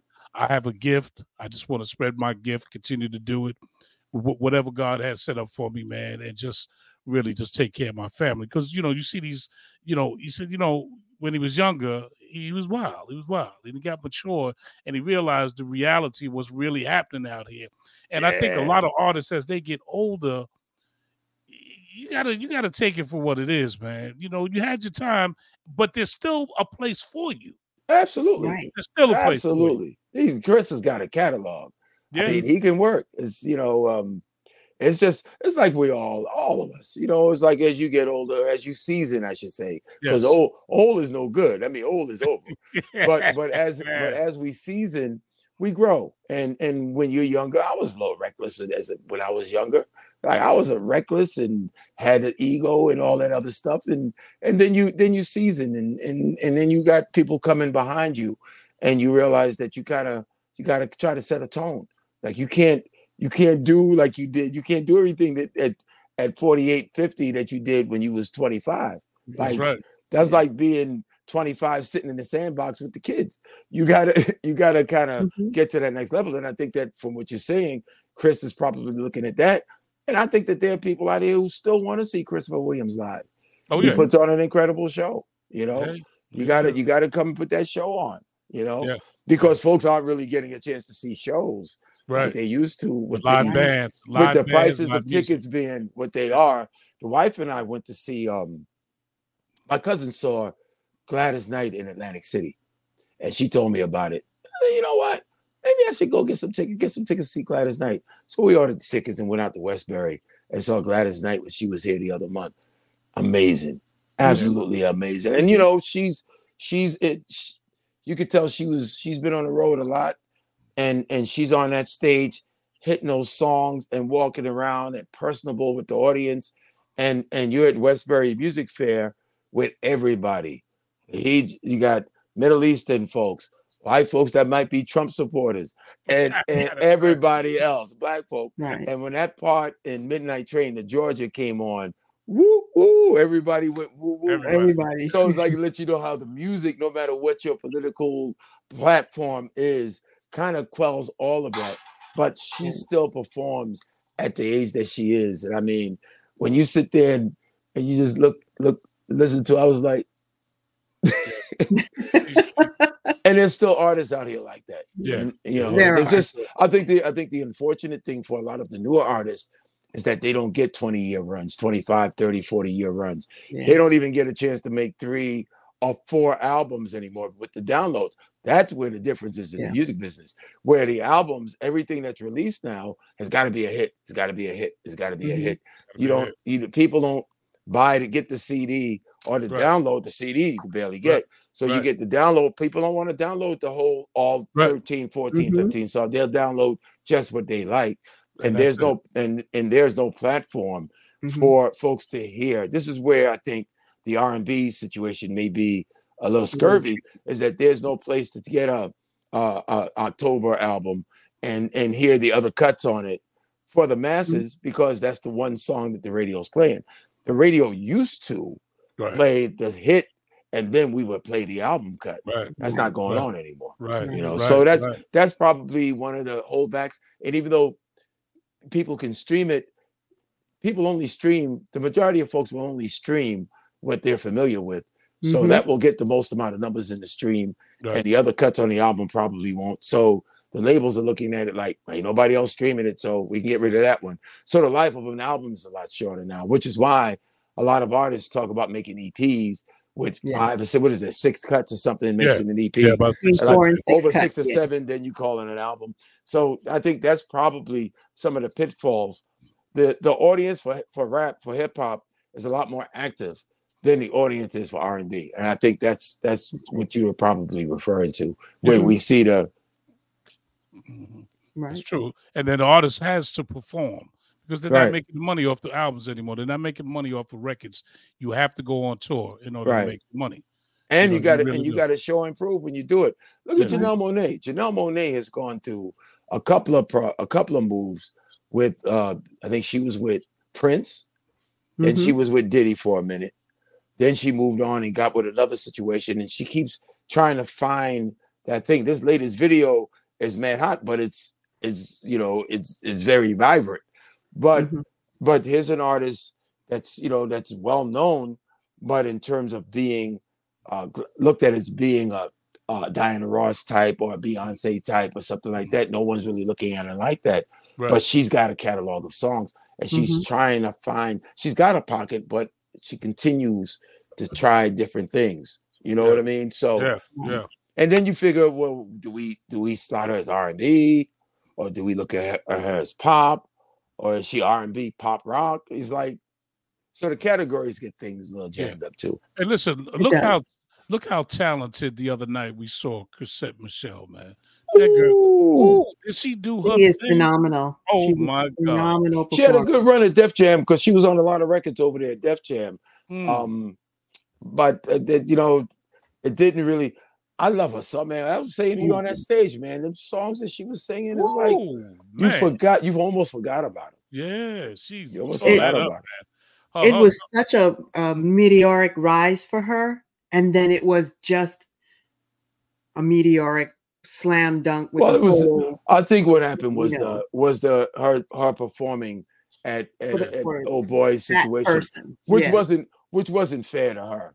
I, th- I don't It think it was fair to It her. I wasn't. thought I felt my feelings were, and I said it to her that she should have been able to perform wherever she performed, but that didn't mean that she supported that person. You perform where you perform.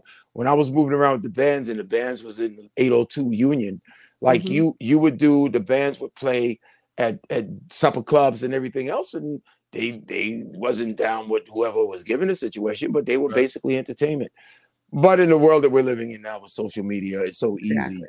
It's so Yeah. easy to to cancel Like- people yeah. out. yeah, and- and, and we become a society that's very judgmental. Yeah. Um, I, you know, I love Chrisette Michele. I love the music that she does, and I feel bad for what she has continued to go through. she's at a place where she's starting all over again from scratch. How nuts is that? How nuts is that? How crazy is that? That is very crazy over Yeah. just one bad decision, and, And and you know, it wasn't so much the that it wasn't so much that. I don't even think it was a bad decision. She did a gig.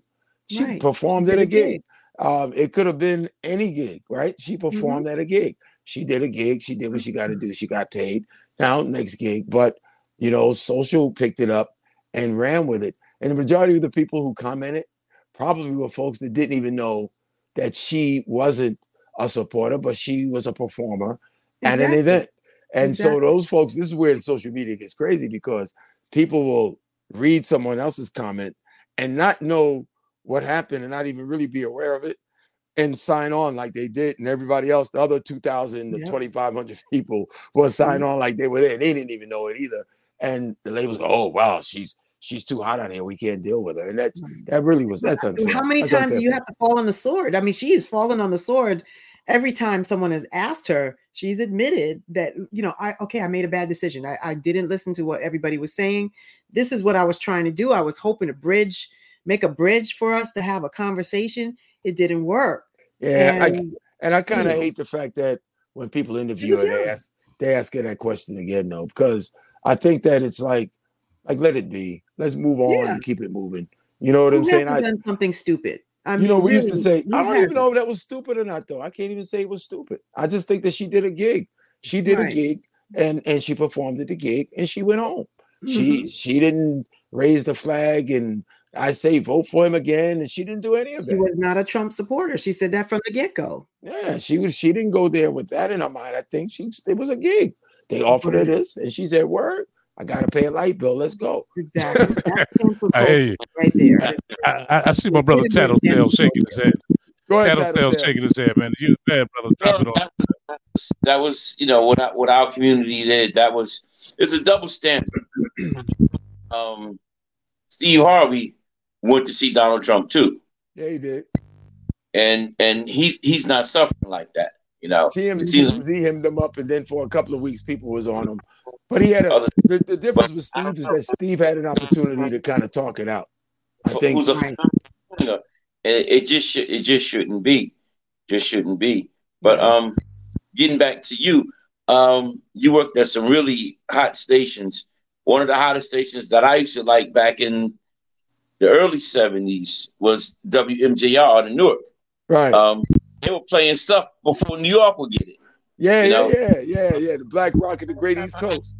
Larry station was from that Newark station. Right, Uh, the first I heard Hues Corporation was was from WNJR. right, uh, right. Uh, back in the day, back in the day, that station was like the breaker station. That was like Yeah. you know when it, when, it, when we were talking about what to tell an artist to do now. You got to Mhm. find some place to kind of break your situation, and they was a station that was in the Metro New York area that could be heard in Brooklyn and parts of Queens, and and of course they own New Jersey. Uh, Yep. because they had Mayor, Mayor Gibson was always at the station, and but but they were the ones that would take a chance on the new music. That maybe if it was hot in Baltimore and Philadelphia, then it was most Yeah. certainly going to be on WNJR. was that a black owned station? It was owned by a company called Rollins. The disc jockeys went on strike there in 1968, and and and it never came back around. The company left the station up in the air.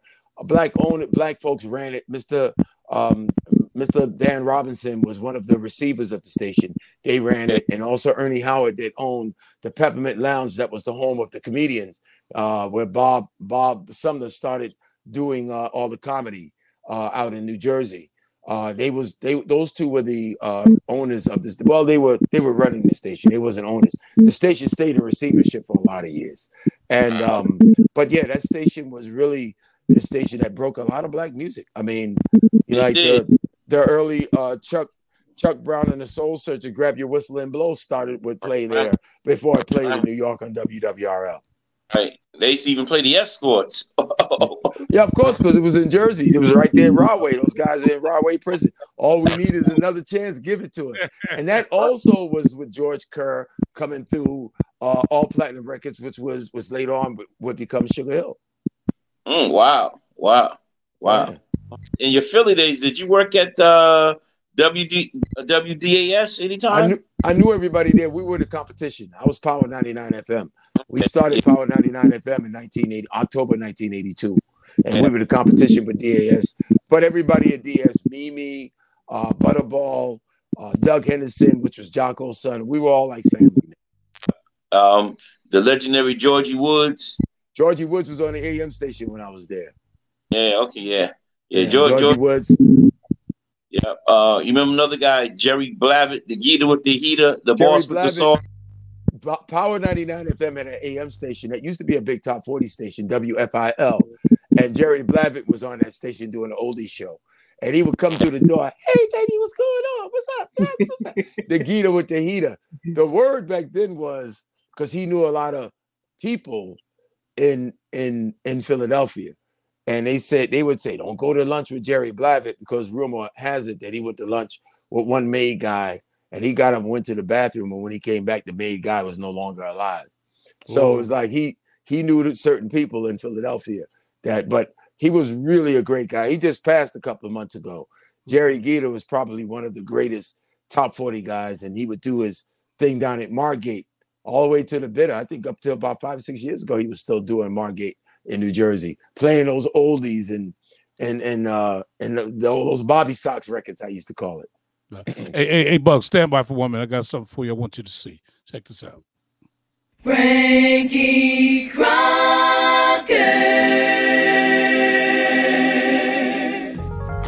I'm Bobby J, formerly of WWRL and WCBS FM in New York, and I'm proud to have known many of the great radio personalities of our era and to have been guided, nurtured, and mentored by many of them, especially Douglas Jocko Henderson, the ace from outer space, who used to go back and forth between his home in Philadelphia and New York City to work. My co-worker at Super 16, the man who a generation of rappers looked upon as their idol. Hank Spann, we called him the soul server. My teacher, my mentor, the dean of radio, Hal Jackson, who taught me there are no big eyes and little U's. That it's nice to be important, well, it's more important to be nice. The chief rocker, Frankie Crocker, who came to New York City from WUFO in Buffalo to WWRL, WMCA, WLIB FM, which became WBLS. The king of rock and roll, Alan Freed, who was very important to me and my original vocal group, the Laddins, and whose style in my early days on the air I copied. Ralph Waldo Petey Green from Washington, D.C., an Emmy Award winner for his television work, worked at WWRL's sister station WOL in D.C., and whose life and exploits were portrayed on the silver screen by Don Cheadle in the movie Talk to Me. Tommy Smalls, Dr. Jive at WWRL, whose shows at places like the Lowe State Theater and the world famous Apollo Theater rivaled Alan Freed for attendance and impact. Ralph Cooper Sr., a man who I used to sit in on his radio show at WHOM and take requests for him. We called Ralph Cooper Dark Gable. You see, he was a movie star. He appeared in a film called The Duke is Tops that introduced to the world Lena Horne. Morning man extraordinaire at WWRL and WLIB, Eddie O'Jay, of whom the O'Jays were named. In Philadelphia, the man with the goods was Georgie Woods. Also from Philadelphia, Reggie Lavong. Reggie replaced Tommy Smalls as Dr. Jive at WWRL and later on would work at WNBC under the name Just John. In Chicago at WVON, which was owned by the Chess Brothers of Chess Records and whose call letters stood for the voice of the Negro, E. Rodney Jones, who had a profound impact on Don Cornelius of Soul Train fame. I worked in Memphis, Tennessee at WDIA, which was the home to not only one of the great radio personalities of Memphis, but he was a hit recording artist in his own right and alongside his daughter, Carla. Rufus Thomas, the big bad dog. We called him the mouth of the South. These are just a few of the great radio personalities who unfortunately are no longer with us, but they left a lasting impact, particularly on people like me who, well, part of that last generation. We will never see their likes again. And coming up next, a look. That's amazing. Uh, that's dope, man. Yeah. That's amazing. Yeah. Yeah. See, those are see, those are all the guys that like I was in in study. Those are all the guys that I, that I had been told about, and we would get the cassettes and air checks and listen to what they were doing. Um, some great men right there, and and at a time when black radio was basically race radio, a lot of them, you know, was on three and four hours on the station that didn't play that kind of music all day. So you know, when we look at where we are now, insofar as hip hop radio and and black folks being on the air, and, and then now when we look at where we are now, your show, and and and you hear it's a it's an amazing period. Uh, Can it get better? Yeah. Should it be better? Hell yeah. Yeah. But but man, you know, when you think about the early days of black broadcasting or programming to the black audience, it was like midnight to three or or nine to midnight, and and oh my gosh, and a lot of parts of the country in some cities is still like that. Wow. Mhm. That's why you guys you got the internet. That's why you've got Sirius XMs and the Spotify's and and your show now. That's you know? amazing, man. Mhm. So what's next for you, Bucks? What, what, what you up to next, man? What's going on with you? Don't know. Just gonna try to live through this. I can't even go. front. Just try to you. Try to live live through this and and and try to be as consistent as possible. Mm-hmm. Um, you know, that's that's where I'm at right now. Yeah. Yeah. Yeah. Yeah. Where can we find you on social media, Bugs? Uh, Bugsy Bugs World, B U G S Y, B U G G S. I'm on Instagram, TikTok. I got a couple of silly things on there. Uh, I'm on Threads. I'm on Threads, a- and also still on Facebook Mhm. and Twitter as well, or X. right, right, right. And then right. Saturdays, 10 a.m. on BLS, uh, daily, noon to 6 on Sirius XM Fly. If you are out west, it's 9 to 3 uh, Pacific time. What what time is uh Sirius XM when you come on there? Noon to 6, Monday to through 6. Friday, Monday and uh, 9 to 3 Pacific. Wow, man. You know, to us, man, here in New York, brother, we love you, man. You, you know, the staple guys to me are, Thank you, are from man. back in the day, man. When I was coming up, man, it was Frankie Crocker, it was Me Hank too. Spann, it was it was Eddie O'Jay, it was Lamar Renee, it was Vi Higginson, it was BK Kirkland. You know those guys, man. And then it was BK's the bomb, boy. That's right, man. Mhm. It was Mr. Vaughn Harper, man. That's You right. what I'm saying? It was Big Vaughn brother. Harper. That's right. And BLS, BLS to me back then was community radio. It was That's really, right. when the Sutton sat, it was really community radio. I remember them asking what's going on in the neighborhood, and they had the community bulletin board, and they would talk about actually what's going on in my hood, man. And That's I really right. appreciated that. That's you know, right. and we felt a part of it. And I remember going to BLS uh, one time to do something. Uh, my older brother was in the in the music, and I think we went up and we saw Frankie Crocker at four o'clock. They would change the mic. The roses was out, and and and the gold mic was put on. You know, the gold. Yeah, he was in the other was put- room. Right. Yeah, yeah, he was doing his thing, man. And you talked about the Paradise Garage. My partner Ray Caviano would be with Frankie at the Paradise Garage with Larry Levan, and you're right. Frankie would hear something on on on Friday night. It'll be on the air Monday. That's right. That's real talk. He man. paid attention. He paid attention to what was That's right. happening. You know, That's and right. he a was bad boy. and he was a cat. He was a cat that kept kept people around him to put him up on stuff. I mean, when I was programming, I did the same thing. It's like you you put people around you to help make you better. Right, right, It's like, and I think that right now is is don't it don't happen as much like that anymore right. because everybody wants to be the everybody wants to be the cat's ass. But uh, you put people you put people around you to make you better. It's like, and and I think that's that's what I've learned, and and it's humbling, and it's humbling because you don't know it all. So you gotta make sure you plug in with those that know and open your eyes up to certain things. You know, because as I said, we come up with an idea of how things should be, but as you season, things change. And in order for you to be a better, effective communicator, you got to be able to peep in and understand what that is. It may not be for you, but at least understand what it is instead of criticizing it. This is what I say about a lot of my um, peers when it comes to the new hip hop, the drill music.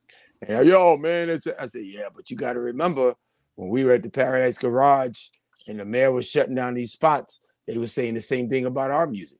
So you know, you gotta you gotta be supportive. And if you get an opportunity to talk to some of them young guns, let them know, hey man, that's good, but you know, you can talk about a little bit more than you are if, Right. if, if it's in your wheelhouse, Right. right. But don't don't understand what it is, and don't don't be so fast to criticize and demean. I think that we we owe it to ourselves and our culture not to do that. Right, right, true indeed. So, in, in parting, man, what would you tell someone, a person trying to break into the radio business, become a jock? What would you tell? How would you tell them to go about it? I think that I think that we have um, a lot of different things that I didn't have when I when when I wanted to be on the radio. You have this this platform now. You've got you can get a USB USB mic and a computer and log on and, and get on the gram and start working. Work on your craft. Listen around to hear and to decide what you want to be, or or put plug in and just start talking and see how much better you can be at that and how effective you are. And and and, and find something that it's got to be something you really love. If you really love it do it. If, if you want to do it for the bag don't do it. Do it because it's a love. Do it because you have a feeling. Then you'll make that commitment to be here every tuesday at 8 or whatever it is because when you're on this internet the difference here is that you got to be consistent. You got people mm-hmm. got to know that every every week at this time or every two or three days at this time this is when this show is on.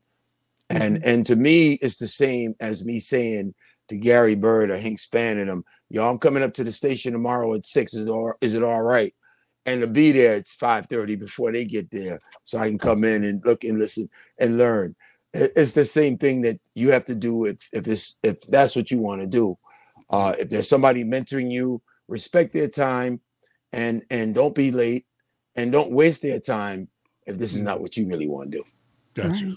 Gotcha, my brother. yeah Appreciate that. Appreciate that. Those are wisdom, words of wisdom. And I'm going to take it in myself. I'm yeah you're, you're Oh, already I'm, doing I'm, it. I'm, listening. Yeah, man. yeah you're know, already doing Hey, it man, it doesn't. You know, you can learn from anybody. I don't care how old you are or whatever. Each one teach one, man. And we got to pass things along to one another, man. that's right because you might know something. See, a smart person brings smarter people around them. that's right Or, or people that know what he doesn't know. that's I don't right. know everything. I don't care how Mhm. long I've been here. Know, anybody that tell you yeah. they know everything, that's fool. something you better run Yeah, because they don't yeah. know nothing yeah. Hey, well, what what what I wanted to tell you, um, Dahlia Minnette is is is tell them tell them about your company and what you do because you're sitting there and let them know what you do. Listen, I was just taking it in. Well, let them know what you do. I actually have a management company. I used to be a singer and I decided to step away from singing and I started managing. Um, so I manage a lot of jazz artists. I have Allison Williams now. yes I have Nathan Mitchell, Ryan Levette, who's out of Auckland, New Zealand. Um, he'll be in the country next year touring. And then, of course, I work with my brothers who are Najee, and then my other brother manages him, Fareed Hawk, yeah i know Fareed. and learn. I I, I've learned from I the best. Fareed, I saw Fareed on uh, Linden Boulevard at the at the Fish House years ago. I was with Larry. God bless the day. I saw Fareed. Yes. Lord. I I've been doing that for uh, let's see, 2008. I Okay. and I've been building ever since. and That you're right, it's consistency. You have That- to constantly do it. You have to find the love in it and get that out there. artist and it. management, that artist management is a lot. It is. Oh, I had a little group, TCF crew. We had a record out um, when I was at Cold Chillin'. They used to be the backup dancers to uh, Kool G Rap and Polo. I'm not. The, Mhm. I ain't the one. And they had a they had a, a takeoff of uh, I want to sex you up. Good kids and everything else, but that artist management, ooh, that's special. You, you know what? I, think what helps is that I was an artist, and Right. so you can't really blow smoke.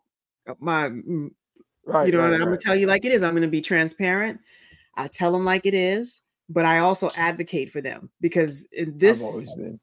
environment, in this culture, they need advocates. They do. But they also need realistic goals about where their their career is going. Right. And it's got to be a it's love. just being able to be open with the artist because you know Exactly. artists will find will will be happy at one thing and and as a manager you have to be there to keep them inspired because they will Exactly. want to di- turn on a dime and the time they want to turn is the time when things are just about to happen Exactly. so it's and when you talk about Allison Williams we talking about hip hop Allison Williams was with their First first hip hop band Orange hip-hop. Krush Orange That's Krush. right.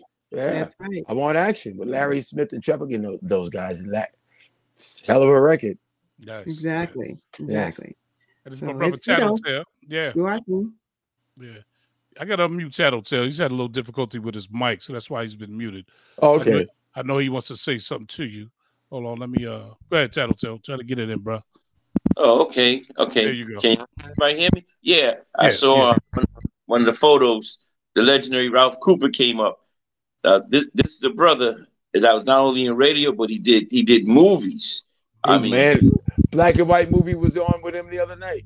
yeah, the Duke is tops. He did a couple of cowboy movies. You know, I know him well. I used to go up to his house all the time up on uh, Riverside Drive. I know I know his kids very well. His Uh, son, Ralph. Ralph Jr. That was my dude. Ralph is a mess, boy. the the legend of um the honeymooners is that um Jackie Gleason used to always come up to the Apollo. Uh, so did Milton Berle. All the uh, white communities come to the Apollo. Sure. They would they would steal material. But uh, Jackie Gleason asked Ralph Cooper. He says, uh, Ralph, that character that you do, you know, the guy that loud talking tough guy character, can I use that character? And Ralph Cooper told Jackie Gleason, yeah, you can use that character. So that's how Ralph Kramden was born for the honeymooners. Wow. Really? And you know, and you know the thing about the thing about it, you know, Amos and Andy was looked at as like a negative for black folks. But the thing that was the beauty in Amos and Andy, Amos and Andy made what that that that was basically nobody goes through this by themselves. You got to come through with somebody else. And no matter what, Amos and Andy were the same. Now, when you look at Amos and Andy, you look at the the honeymooners, and you look at Fred and Barney, the Flintstones. It's Ah, all off that same Right. Amos and Right. Andy platform. right, Right. When you when you realize Bill Cosby thought Amos and Andy was horrible and they all went against it. And now Amos and Andy is people look at Amos and Andy go, wow, I see where that was coming from. Folks didn't folks Yeah. Uh-oh. Yeah. Uh, Yeah. Amos Oh, and Andy yeah. actually He'll be back. Yeah, there you go. There you go. folks There looked at it as being an embarrassment. And when I, you know, as a kid, I used to watch it with my father. And then as you you go back and you look at it again, you go, boy, these dudes, their comedy, the rhythm was so amazing. Mhm. But we were going through a period of being bourgeois. We didn't want nobody to know about mama coming home, uh, mama coming up north on a train in the morning, and Andy, you gonna get her from the subway. True indeed.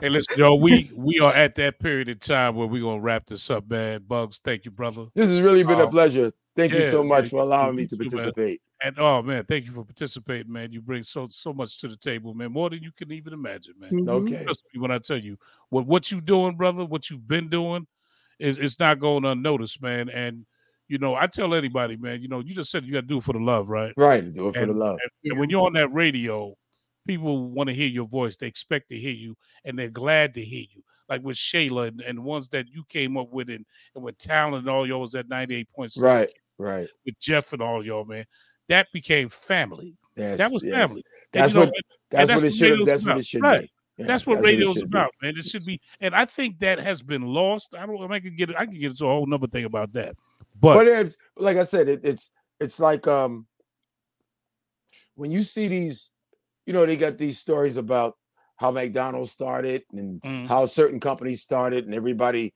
Kick, uh, let me go here. let me go here. I'll tell you where it goes. Let's go here. In the sports game, you figure you give somebody a lot of money and you put them on a team, and then the team wins because you gave one person a lot of money. It's it's about a camaraderie and everybody is about being able to bring different people to get people with different backgrounds and different likes and dislikes together Mhm. and working as one and and and that's when you get when that's when the when people gel that's when the audience feels the family that's when it that's when it works i Right. think when when everyone becomes an individual everybody seemingly is in the, the, the different bag. Not that you got to be we all have to be the same but there's got to be a meshing. It's got to be a, a combining a there's got to be a vibe and people feel that vibe through their speakers. It's a you know it's like just like your show people feel that you have a closeness. It's the same thing and i think that that's probably where we got away from it you know Yeah. a little bit but yeah there was a time when we had a vibe and no matter what our differences were we understood that you did what you did and they did what they did but when we came together collectively we we we worked as one yeah, yeah, we missed ninety eight point seven Kiss here in New York. I'm not gonna lie. so do i mm-hmm. That was so the ball, I. man. so Yep. do i So listen, everybody, man. I appreciate everybody being here tonight, man. Listening to the Let's Boogie One on One show right here on Fresh Station Radio, WJON, and we got our man Bugsy Bugs sitting there with us, man. And we appreciate you, Mhm. brother, and thank your you family. appreciate it man. Respect Anytime back. you need us, we'll be here, man. Come on back. Anything you got going on, man. And I'll be talking to you soon. We got some things Okay. coming up. And like I All said, right. we'll be hitting you up, man. all right and- likewise And we will you nothing but pleasure and peace and and and and, and success, my brother. All right. thank you very much blessings to you all too Okay, baby. Thank Here you. Thank It was great. Hold on, thank you Bug. much Hold on, Bugs.